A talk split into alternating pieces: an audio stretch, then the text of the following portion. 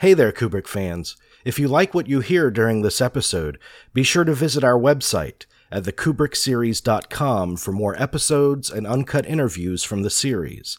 And you can also consider making a one time or recurring monthly donation in any amount of your choosing if you'd like to support our podcast. That's thekubrickseries.com. Thank you.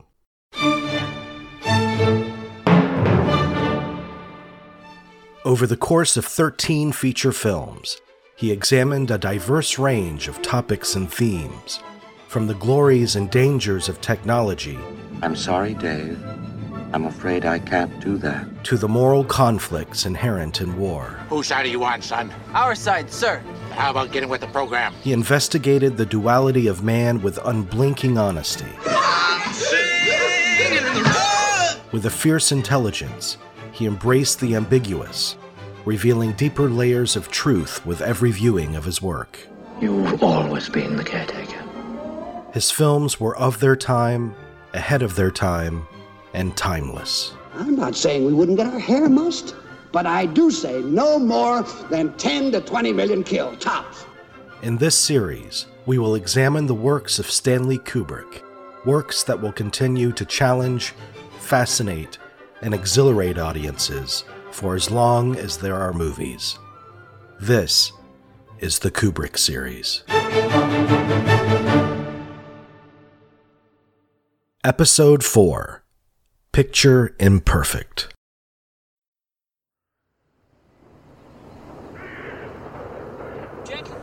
Barry's father had been bred, like many other young sons of a genteel family, to the profession of the law. And there is no doubt he would have made an eminent figure in his profession had he not been killed in a duel.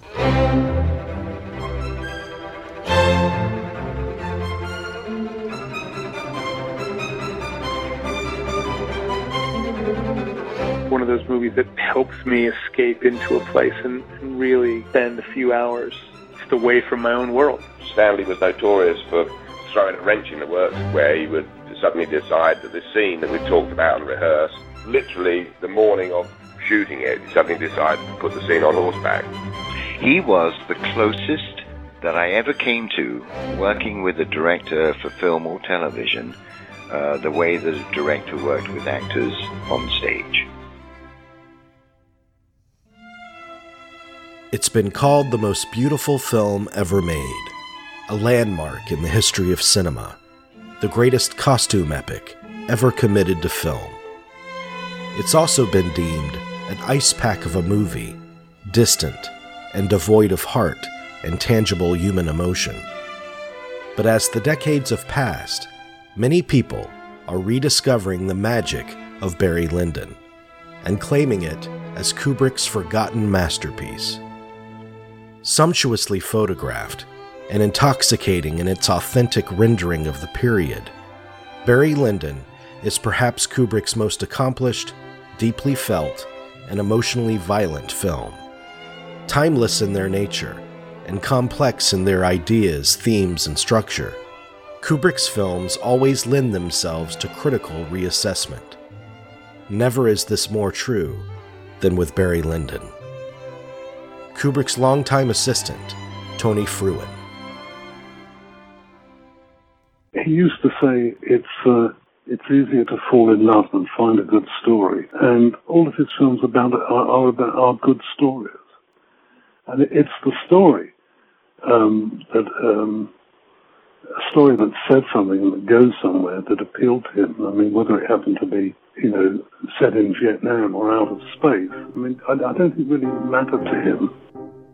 The vast majority of Kubrick's working life consisted of combing through thousands of volumes in an attempt to find the perfect story from which to base his next film. Following A Clockwork Orange, Kubrick began to read a set of Thackeray novels that had been sitting on his shelf for years. At first, he played with the notion of adapting Vanity Fair, but then the luck of Barry Lyndon caught his eye. I love the story and the characters, he said, and it seemed possible to make the transition from novel to film without destroying it in the process. Screenwriter, director, and playwright, Neil LaBute. A novel from that period. I mean, to go back and look at those novels, look at a Vanity Fair or mm. Tom Jones or, or, a, or a, book like this, really dense and, and you know flowery, not even poetic, but just flowery language, and to, to, to cut such a clear narrative over such a a long film, uh, mm-hmm. I, I thought he handled it extremely well. Critic Glenn Kenny. It's not Thackeray's best known novel. I think his best known novel is Vanity Fair, which has been uh, made into uh, a number of films that have very little to do with uh, with Thackeray's uh, actual vision. I think you know this is people have, have talked of Thackeray as a satirist. He's you know he's not a satirist in the in the mode of Swift, who was very polemical, but he is an ironist of of the of the social mores of the time, and I think that appeals to uh, to Kubrick. You know his um, he didn't collaborate with Terry Southern overtly on more than one film, but you know I think his sensibility and Southern sensibility were very similar, and it was in fact Southern suggestion that Kubrick read Clockwork Orange, and it's a bit of a stretch to say that Thackeray was the Terry Southern of his time, obviously, but you know they had a, there's a similar concern in the works with uh, with uh, with uh, mocking the uh, the hypocrisies and with that within within the social mores and practices of the time. So it's very it's a the sardonic edge uh, you know, Thackeray's more sardonic than Dickens. He's less sentimental than Dickens, and that uh, certainly appeals. You know, Kubrick is, uh, among other things, about the least sentimental mainstream conventional narrative filmmaker. Originally published in serial form in 1844, and later revised for novel publication and retitled The Memoirs of Barry Lyndon, Esquire, of the Kingdom of England, William Thackeray's The Luck of Barry Lyndon falls in line with several key notions that Kubrick returned to time and again. Mainly, the darker and more self centered side of human nature, and the cruel inevitability of fate.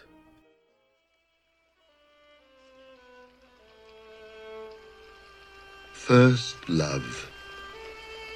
What a change it makes in a lad. What a magnificent secret it is that he carries about with him. The tender passion gushes instinctively out of a man's heart. He loves as a bird sings or a rose blows from nature. I have taken the ribbon from around my neck and hidden it somewhere on my person. If you find it, you can have it. You are free to look for it anywhere you will, and I will think very little of you if you do not find it.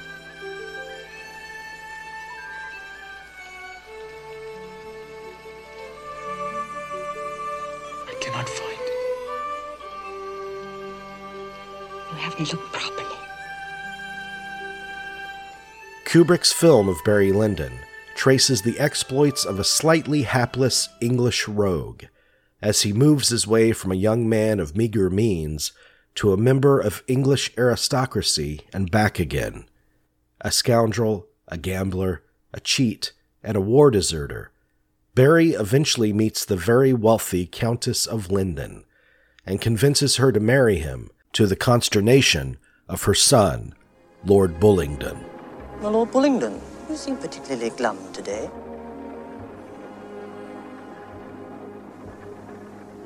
You should be happy that your mother has remarried. He seems to me little more than a common opportunist. I don't think he loves my mother at all. And it hurts me very much to see her make such a fool of herself. Barry suddenly finds himself living the life of luxury and proceeds to spend vast amounts of her money, fawning a position in high society that runs contradictory to his oftentimes petty and meandering constitution.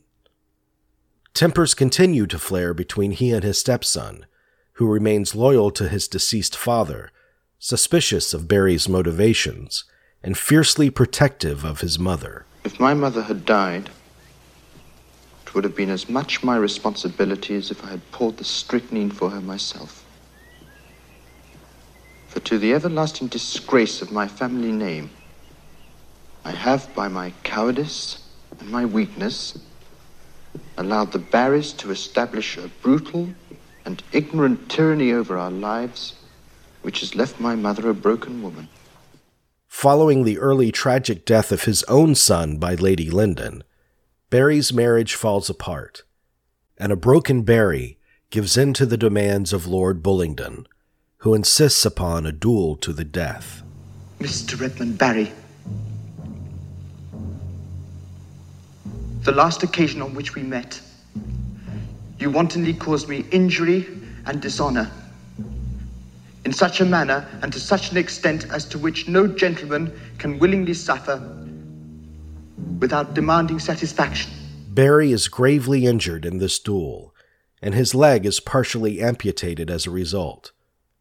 Bullingdon reclaims his mother's good favor and takes over as caretaker of her estate, effectively pushing Barry out of their lives forever with the promise of a sizable monthly stipend.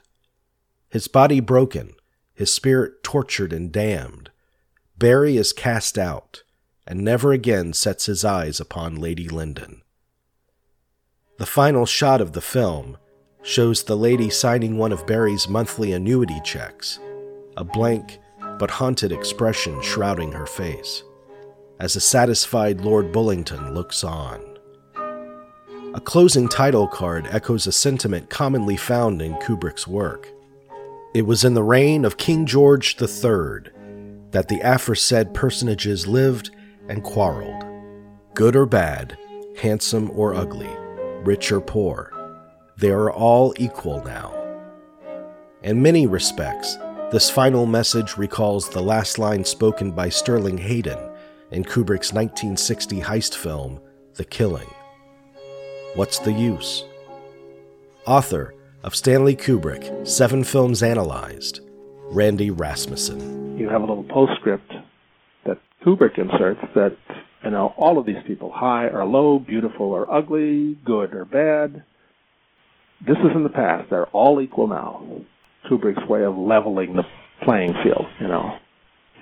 It's just a little reminder that you're we're all in the same boat the past three hours where he spent showing all this inequality and the struggle for power within that uh, that sort of closed social world.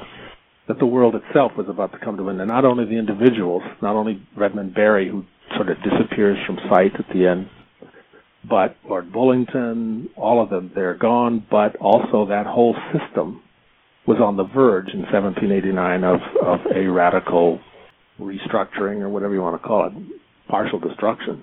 Critic Keith Uhlich. It's really harsh, and yet it is moving in closer, and it does bring you closer, and then and and you know, and then it brings you close, and when you get there, you get like these really raw bursts of emotion at times, and oftentimes I think the effect is that he he's that he's holding back, and then he's going to unleash it at just the right time. Pa, am I going to die?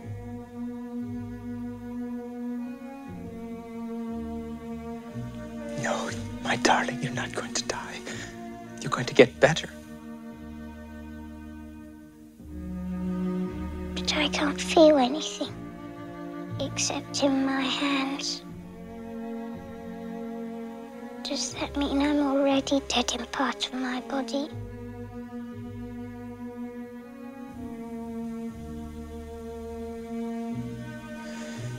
No, my darling, it's where you were hurt by the horse.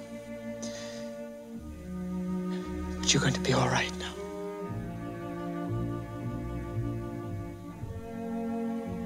Papa, if I die, will I go to heaven?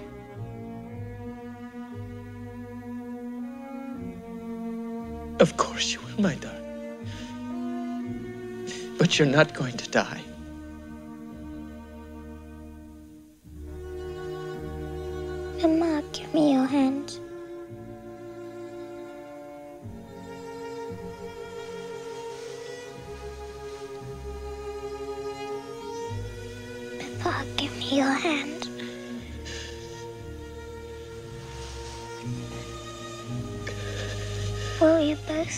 Promise me something? Yes. Promise me never to quarrel so, but to love each other so that we may meet again in heaven, where bullying and sick quarrels and people would never go.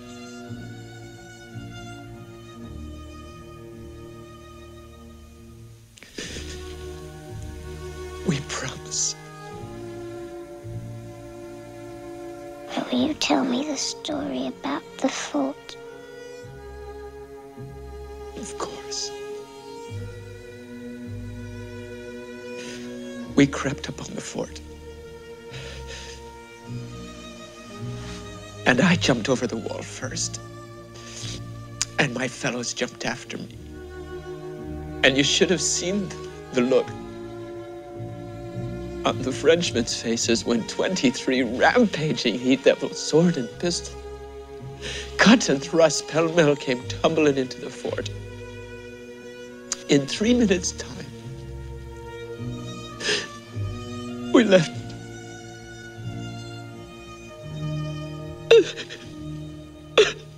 I mean, I don't think there is any really released emotion in the film. It's like all held back, and yet it all builds to that moment of just just Lady Lyndon just kind of like seeing Barry's name on the on the check on the checkbook, you know, that she's going to write the check to, and there's like this.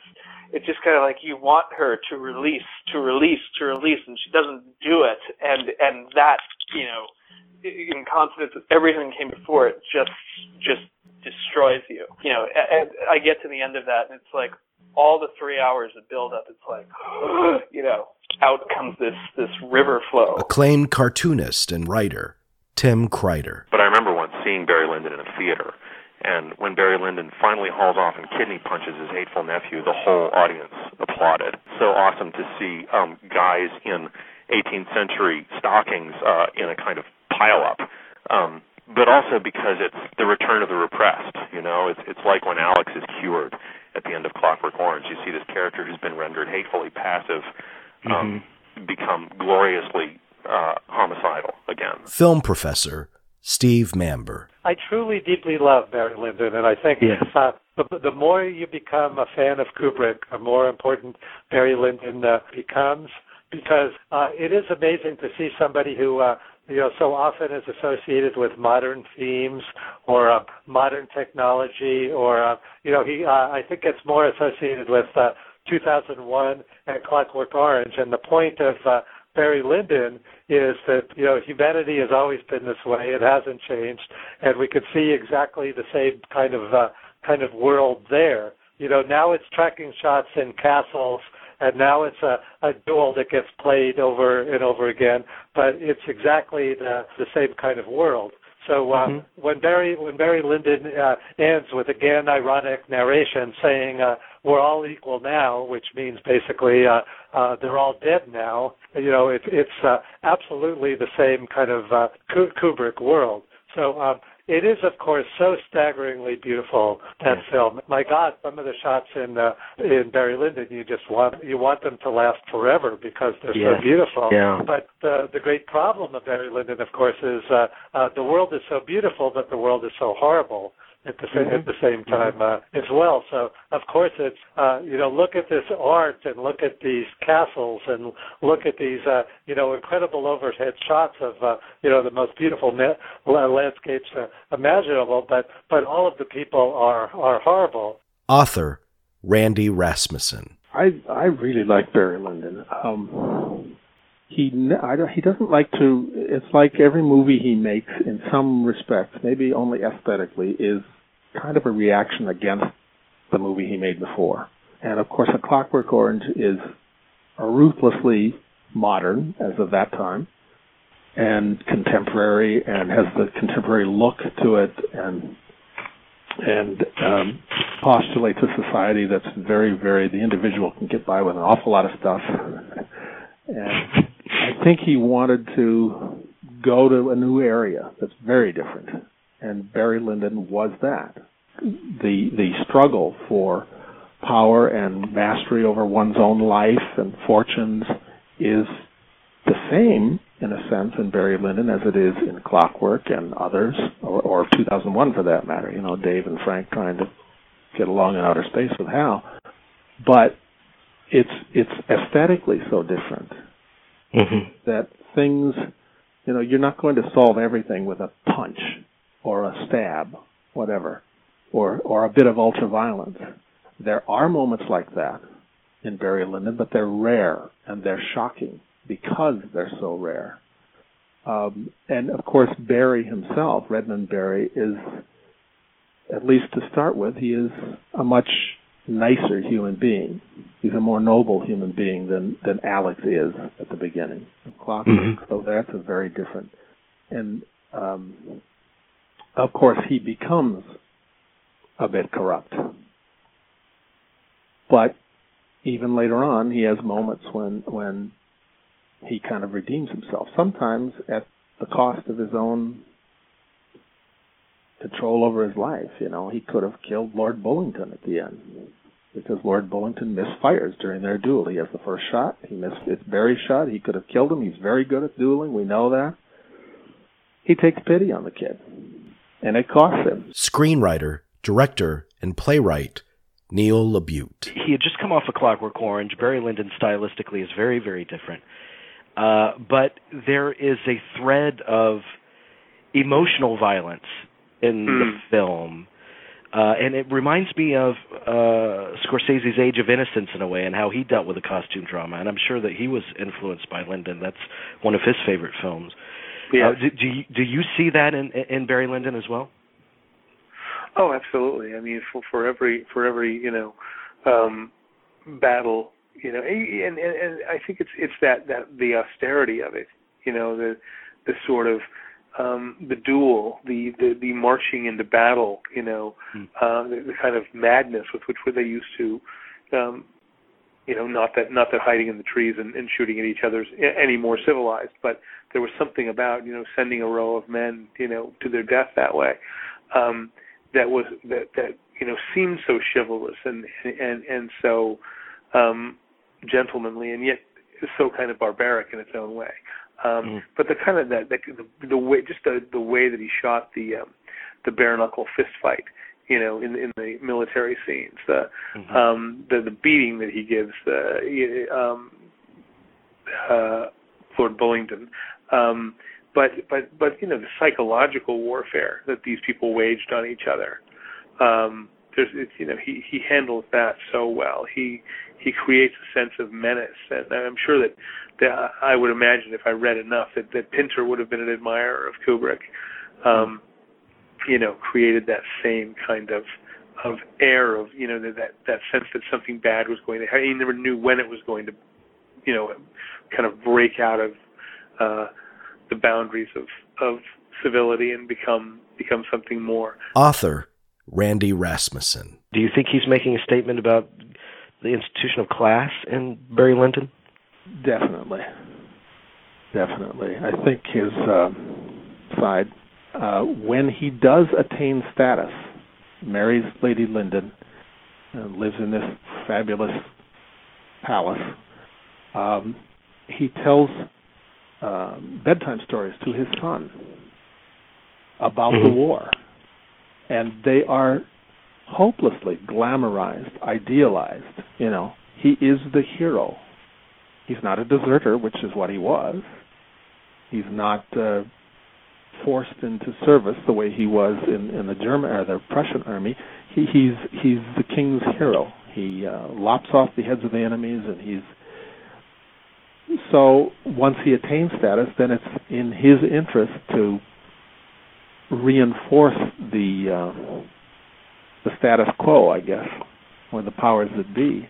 Same thing with his attitude towards Lady Lyndon. I mean, as soon as he becomes master of the house, almost, not quite financially, he kind of treats her like dirt. And I think the narrator conveys to us that he um, he favored a very quiet life for his wife mm. after she uh, bore him a son. Well, of course he does because he's playing around with everyone else. so, in order to keep her in his play, in in the place he wants her for that time, he's very much in favor of the tradition that keeps the woman there in the house, occupied with her children. Yeah. It's only later on when he apologizes to her that she seems to come out of her shell and things are a little better between them. But that's because he seems to have a natural goodness about him that resurfaces even though he's acting like a cad. I, I, I didn't feel him him judging people. I, I felt him, Mm-hmm. you know, watching. Director Neil LaBute. If anything, he could be a little distanced, you know, and, and sometimes that just made for a great image, you know. But I, I think that he, um, I, I think Barry Lyndon's a perfect example of that. You know, I don't think he looks at Barry even at a moment where Barry is like beating his son, or you know, at, at, his, at his highest point. You know, the, the opening of he, he probably couldn't be more full of himself than after the intermission. You know, he's I think it opens on them in a carriage ride and he's smoking a pipe and looks quite quite pleased with himself. You know, um, I, I think that um, you know he, he he doesn't look at that person with disdain so much as you know a, a sense of again amusement isn't right, but amusement isn't right either. It, it really is a, a kind of not quite scientific detachment, but I think a, a kind of godlike sense of, you know, I have put these these things into play and in order, and this is the, you know, uh, I'd like to see what happens here, you know, and and and Barry Lyndon plays out as it was meant to play out, and um, and he he is left to the fate that he both deserves and brought upon himself, and sometimes events are are greater than than the man. He loved to explore the, as as do you, I, I would imagine, through your work, kind of the darker side of human nature. And also, there's something running through Barry Lyndon. There's in a lot of his films this sort of inevitability that that his his, his fate is it's destined. It's predestined for him almost. I think there is that, you know, certainly there's the, you know, I mean, he makes his hand by by gambling, and and you know, fate plays a certain part, but there is this kind of wheel of fortune. That's there's a kind of in some of his best work. There's a, there's a, there's certainly, you know, and maybe maybe that's in some of the best work in in the world. There's this case as well, but certainly you see it in the in the hands of someone like him. You you start to find themes, and and there is that journey. You know, there's the the same kind of journey that Alex takes in in Clockwork Orange you see happen throughout the, the story of Barry Lyndon, and you see in even the journey that that uh, the character that Tom Cruise plays in in Eyes Wide Shut. Um, you know, and certainly there's you know journeys in, in into into darkness, and and sometimes out the other side, and sometimes not. Um, for a lot of characters in in, in pictures that. Uh, that Kubrick directed, but but um, yeah, I think certainly he he didn't shy away from from both sides of humanity and and you know I, I think he he was amazed and amused by human beings and human nature. I, I, I never found him. Maybe it's because you know people have accused me of the same of being cynical, but I, I don't think of him in those terms. Um, but I think he was you know very realistic about the capacity that we have for both good and bad. Critic Robert Horton. Even though it, the surface of it is cold, that's true, but it's it, it's somehow at the end of spending three hours with this this character, um, as formal as Kubrick's style has been, I feel like it's you you've arrived at kind of the most human place in his entire filmography. Um, you get to the last, I don't know, 15 minutes or so of Barry Lyndon, and maybe it's got something to do with the sheer amount of time you've spent or just that kind of haplessness of the character. But it's like Stanley, this is how Stanley Kubrick expresses sympathy. You know, not a word that you would often use perhaps in describing uh, the man who made Doctor Strangelove and, and Clockwork Orange, but uh, but that's I think that's what those of us who who love the film uh, find moving about it is that it's you know it's Kubrick and he's he's doing his uh, you know speaking through God's voice kind of thing, and yet there you are at the end, and um, you you kind of have seen this this human life go the course of so many human lives, and he's not going to nudge you to to get out your handkerchiefs, but but there is something quite touching about Barry's um, arc. Kubrick's film assumes the essential story elements from Thackeray's novel, cuts several passages, and adds its own embellishments. Perhaps the most significant of these changes lies in the narration. While the novel is narrated by Barry himself, Kubrick's film is voiced by an omniscient observer who comments on Barry's adventures, oftentimes revealing events before they even occur on screen. This device was in keeping with the ironic, godlike point of view that often characterized Kubrick's films. Barry had his faults, but no man could say of him that he was not a good and tender father. He loved his son with a blind partiality. He denied him nothing. It is impossible to convey what high hopes he had for the boy, and how he indulged in a thousand fond anticipations as to his future success and figure in the world. But fate had determined that he should leave none of his race behind him, and that he should finish his life poor, lonely, and childless. Critic Robert Horton. The presence of a narrator gives you that sense that somebody knows what's happened already, and you know it's played out, and uh, maybe you shouldn't get your hopes up too high. Uh, mm-hmm. But I, I, people always, you know, there's that, that critical school of thinking that, that thinks that having a narrator is is really lazy and, and kind of a shortcut. And sometimes that's true, but this is one of those movies that that um, makes an awfully good case for for having a narrator because he's, Mm. one of the great narrators. I think Michael Hordern, the, the sound of his voice and you know the wryness of uh, of what he says.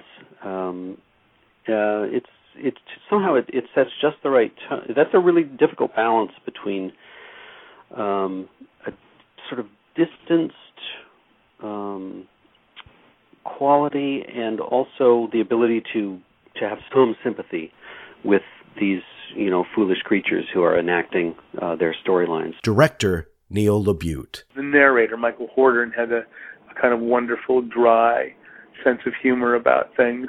Um, it wasn't like Tom Jones, but it was, you know, it, it just felt right, and uh, it put things into a kind of perspective. And and and great people. I mean, there's some wonderful character actors in there in, in, in relatively small parts.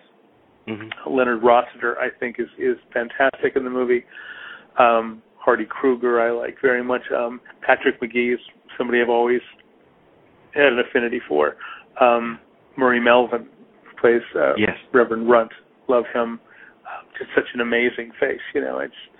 Um, I, I think that there's a lot of those very vivid people who pop up throughout, but but really fine work from from Ryan O'Neal. I think a really really strong performance. Critic Robert Horton. Tell me about Ryan O'Neal because this is another uh, criticism that I read of the film prior to watching it. Uh, that he was kind of the ultimate blank Kubrick blank actor, uh, but I, I found him pretty delightful in, in the film for the most part, and, and and I thought it was a very kind of understated but emotional performance personally. Yeah. But what, what was your take on that? Yeah, well, I it's I think Ryan O'Neal is one of my favorite things about the film, and it really makes the film work in in an, in a really special way for me, uh, because to me, you know, you've got this guy. I mean, here's this great super production by the great you know filmmaking genius of of that moment, and at the center of it is is a movie star that nobody ever called a great actor. I mean, even even people who like Ryan O'Neal. Um, Mhm. And there's something about Ryan O'Neal and this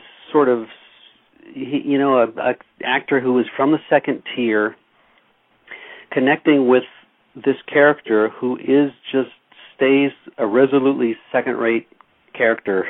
You know, he he he's not a very good person really when it comes right down to it, although he sort of gropes his way towards something by the end. And I just think that a better actor, a more skilled actor, a more charismatic actor would not quite have made the special presence that Ryan O'Neal makes in this movie, and that in many ways, as you said, makes it kind of touching that this you know, I said uh, he he had a certain haplessness before the character of, of Barry Lyndon, and I think Ryan O'Neal just he expresses that perfectly, and he hits hits the right note of uh, being sort of uh, game for whatever comes along. He's innocent enough in the beginning, and then when he kind of wises up and becomes more of a um, of a guy who's looking to rise in the world, um, he hits that note really well too. And, um, mm. It's just a wonderful. You know, you you imagine. I don't know who else was on the short list um, uh, of actors, Jack Nicholson or somebody like that, and that that's that would have been all wrong. It just that was almost that would be too much energy for this particular you know Pilgrim's Progress. Professor of Film Studies at UCLA Berkeley, Steve Mamber. I actually think Ryan O'Neal is pretty terrific in it because he's used uh, in such a pictorial way. He's, he's clearly doing exactly what Kubrick wants him to do, which is to become part of the visual landscape. Pre production was always a long and arduous process on a Kubrick film. But given Kubrick's probing curiosity, and meticulous attention to every detail, one can imagine that this was the period of filmmaking that he savored the most. He discussed his year long pre production on Barry Lyndon to acclaimed journalist Michel Ciment. It, it is a little bit like a detective uh, looking for clues. Uh, on Barry Lyndon, I created a picture file of, uh, I don't know, thousands of, of uh, drawings and paintings for every type of reference, uh, you know, that we could have wanted. I think I, I destroyed uh, every art book that you can buy in a bookshop by tearing the pages out and sorting them out. But uh, certainly tried to make it look like the paintings. The costumes were all um, copied from paintings. I mean, none of the costumes were, quote, designed. Mm. I think this has become, you know, uh, the only, you know, a respectable, in fact, the only sensible way to do historical mm-hmm. costumes. It's it's stupid to have a, a quote a designer uh, interpret the 18th century uh, mm-hmm. as as they, as they may remember it from art school or from a few pictures they get mm-hmm. together. Mm-hmm. Uh, nobody could have the feeling, even if they academically um, studied it. No, nobody could have a feeling for designing clothes mm-hmm. out of their own period.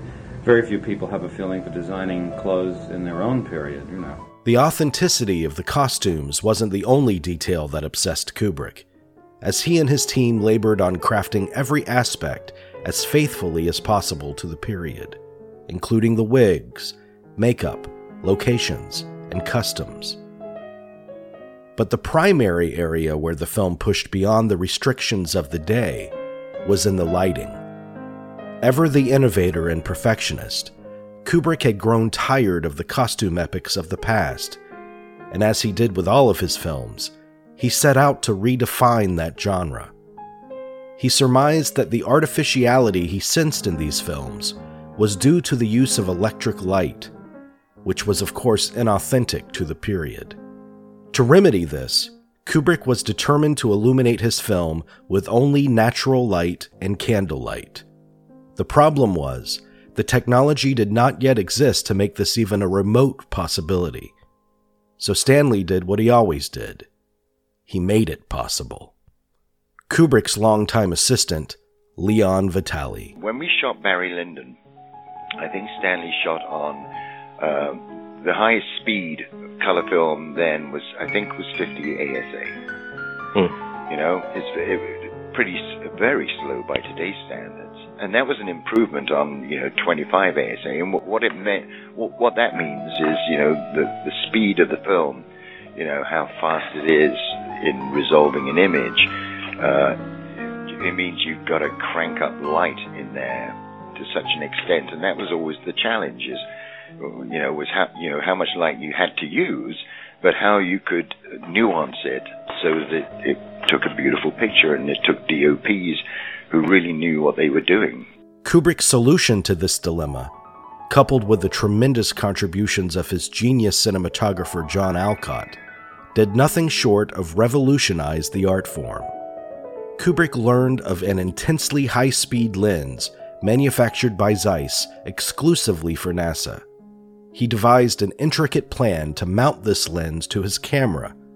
Working with Cinema Products' Ed DiGiulio, the two managed to rig the lens to a BNC Mitchell 35mm camera, and the resulting images were glorious.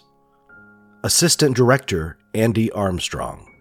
I remember everyone talking it, and I remember thinking how cool that was, and how, you know, it, that, yes, that, that was certainly a wow moment, and it's odd now that you look back at it that it is is emulated in lots of pictures, and uh, it, it, yeah, it's absolutely beautiful and and very cutting edge in in and you know very risky in its in terms of you know when you think you're on location, so the dailies have to go away and get processed and come back and be seen, and then it could have easily been uh, you know absolutely unwatchable. Assistant director Brian W. Cook.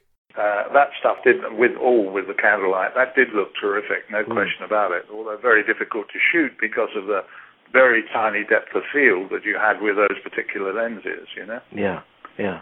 And uh, of course, they'd all they were all Stanley had them all. Ed DiGiulio fitted them all onto an old BNC camera, so it was a very difficult job. Very difficult job for Dougie Milsome, who was the focus puller on that movie. I mean, that was very very tough film for him. I mean, did a fantastic job really because Stanley is very, very tough on guys in those positions. In fact, he promoted both Johnny Alcott, who used to be the uh, camera assistant on 2001, made him a cameraman on Clockwork, mm. and he promoted Dougie after The Shining and the Barry Lyndon to be the cameraman on Full Metal Jacket. Yeah. One thing Stanley was terrific at, is if he saw someone who was, he thought had potential, uh, was young, very enthusiastic, hardworking, and had some talent, he would give any young person a break in that role. Biographer Vincent LoBrutto. This is one of my favorite Kubrick stories.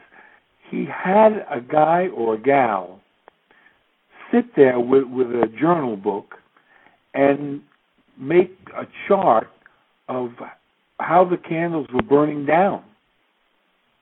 Hmm. Because the ones that were on camera, he wanted to make sure that there was no continuity mistakes.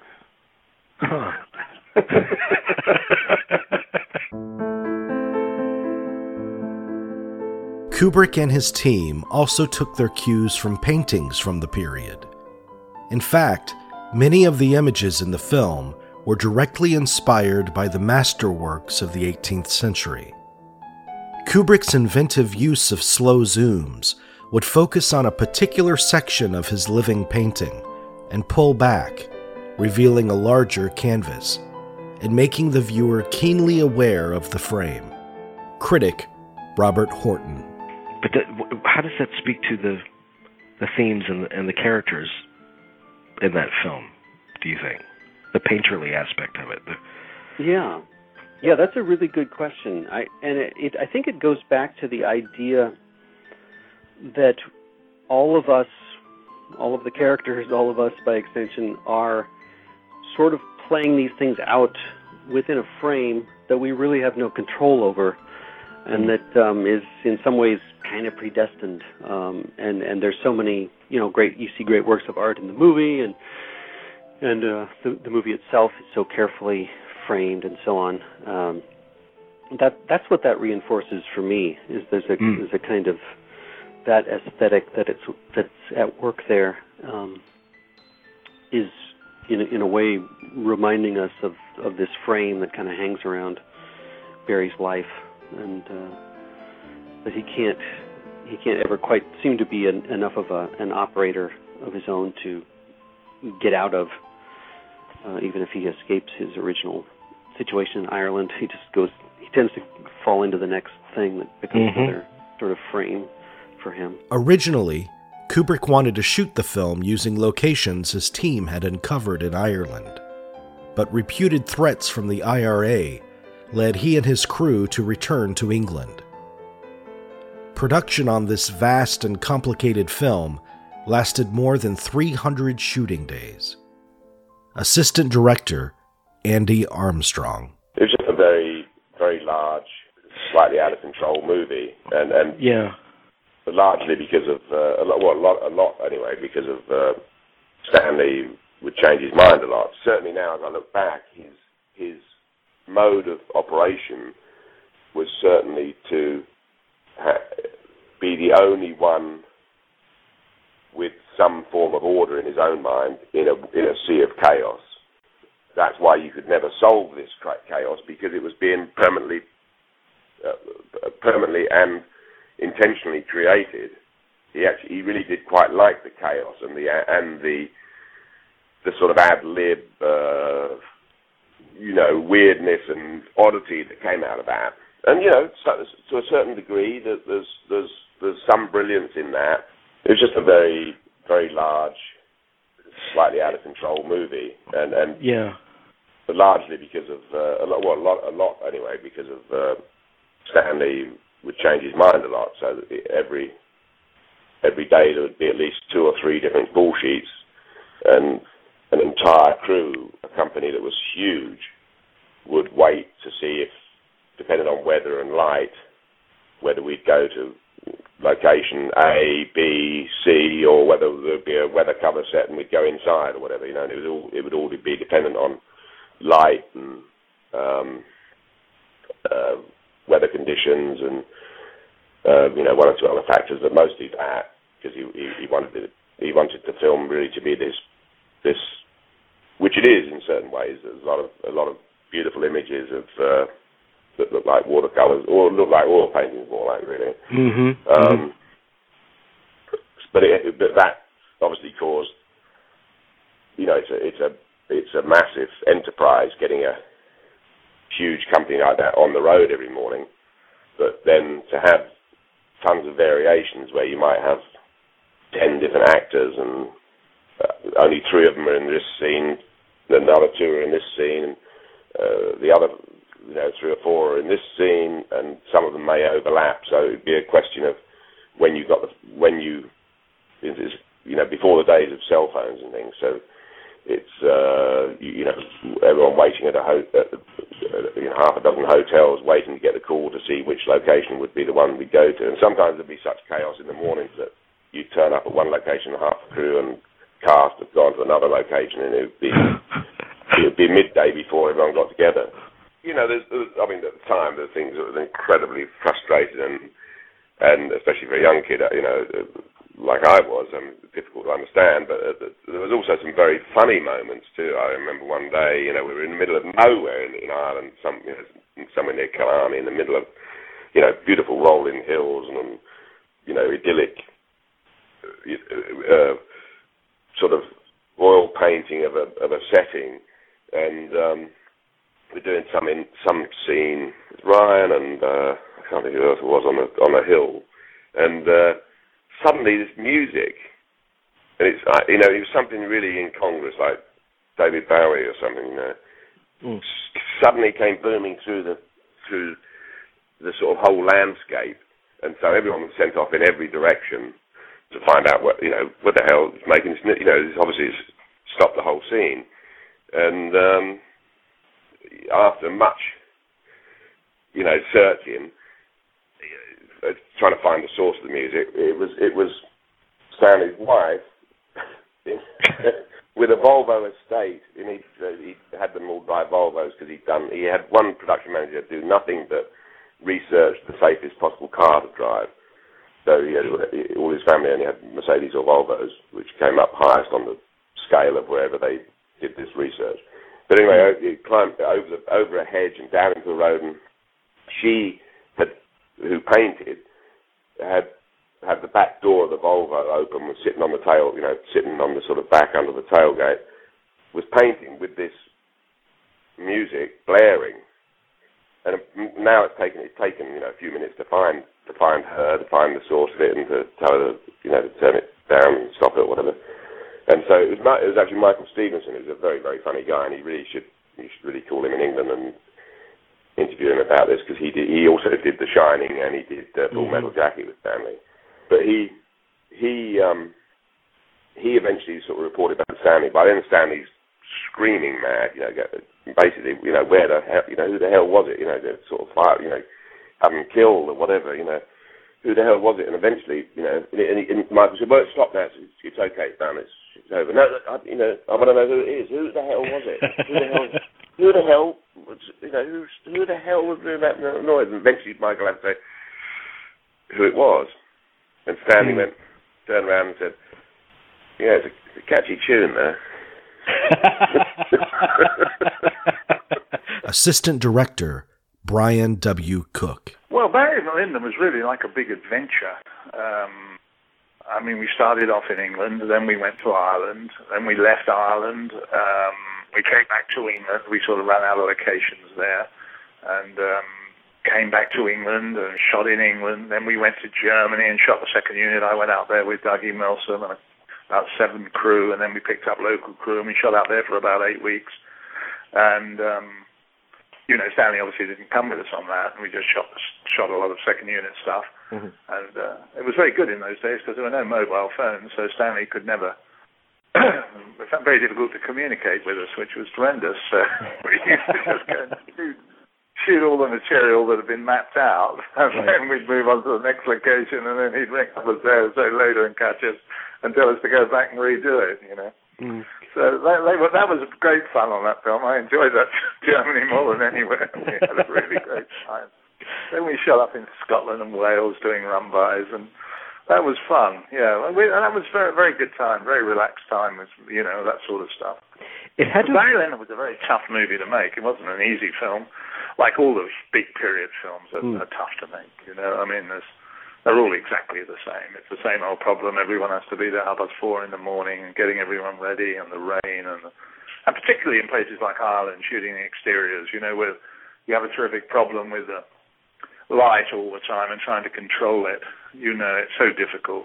Yeah. So I was lucky enough to sort of be the first person to go out to Ireland with Ken Adam, the designer, and um, one of the art directors.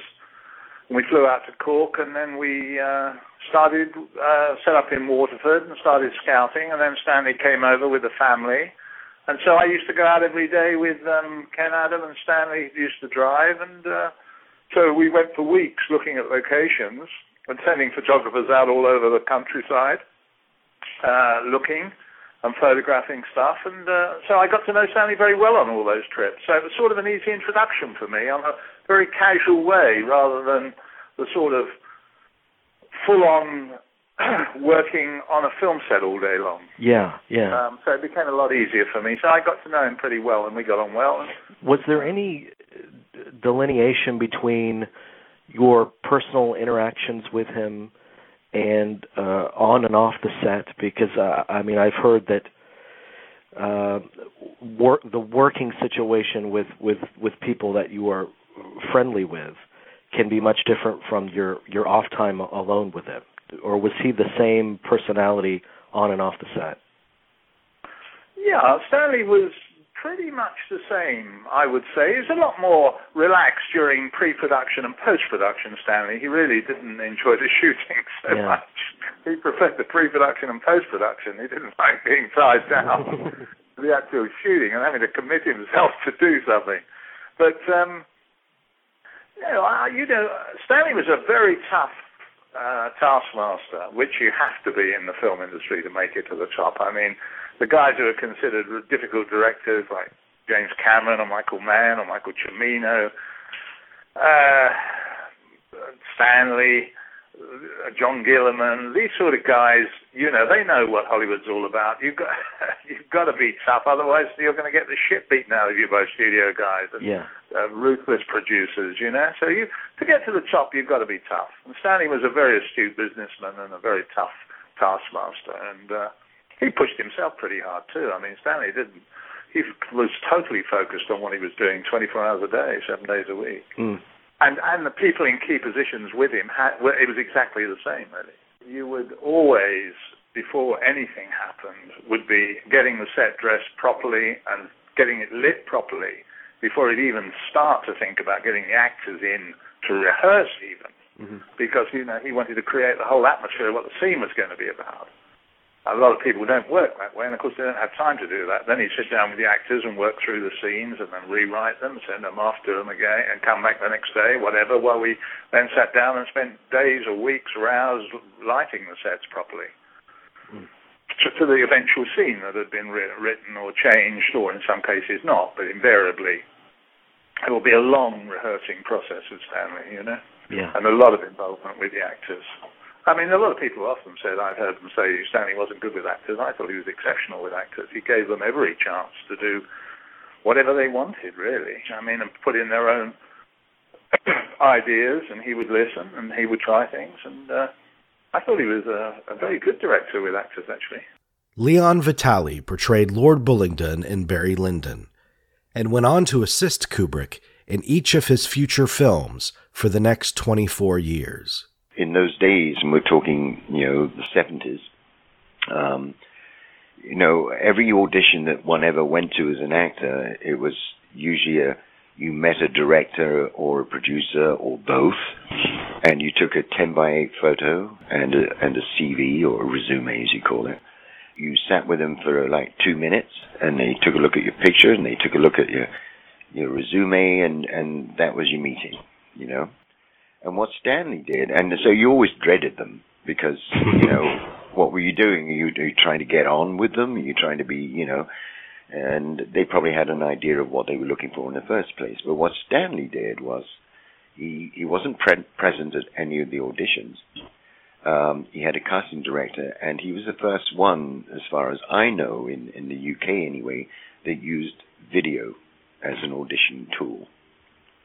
And he would send out, uh, he mailed the dialogue to anybody who's coming in for an audition a day to two days before with an instruction to learn it. And then you came in and they, you know, you were videoed doing the scene that had been given for you to do, which was the biggest, most wonderful release and relief, as far as I was concerned as an actor, because he wasn't there. There, there was no one to try to impress in any other way but show what you can do as an actor, and and that was all there was to it. And um, I got a call back, and um, and then I, I got the role, and there was really one dialogue scene and a couple of peripheral, maybe one or two line scenes in it, and uh, and my schedule was um, 13 days over eight weeks, and it ended up Hmm. with many many scenes, and I ended up there for eight and a half months. You'd rehearse and rehearse and rehearse and rehearse until he felt that the right emotional temperature and the right feeling of the scene was was happening. And uh, and how he used to do that very often was, you know, he never knew how he was going to shoot a scene. He just never knew it. You know how he was going to do it when you walked on set. So he would have you act the scene. But if you thought you were going to sort of just trot your way through a rehearsal, you know, forget it.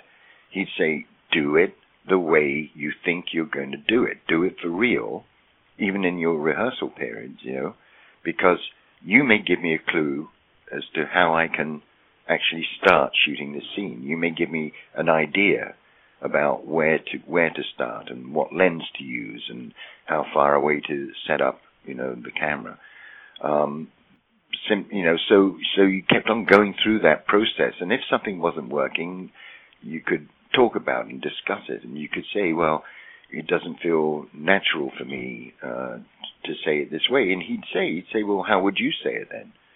And so you'd go through this incredible process of getting it to that pitch where number one, you you weren't thinking about your dialogue. In other words, you know, when he used to talk about um, knowing your dialogue, and when he said knowing your dialogue, what he meant by that, and what I think is is is right as well. I always did, was that you should know your dialogue so well that that is not part of what's going through your brain when you're Mhm. acting the scene. You should know it so well you don't have to think about it.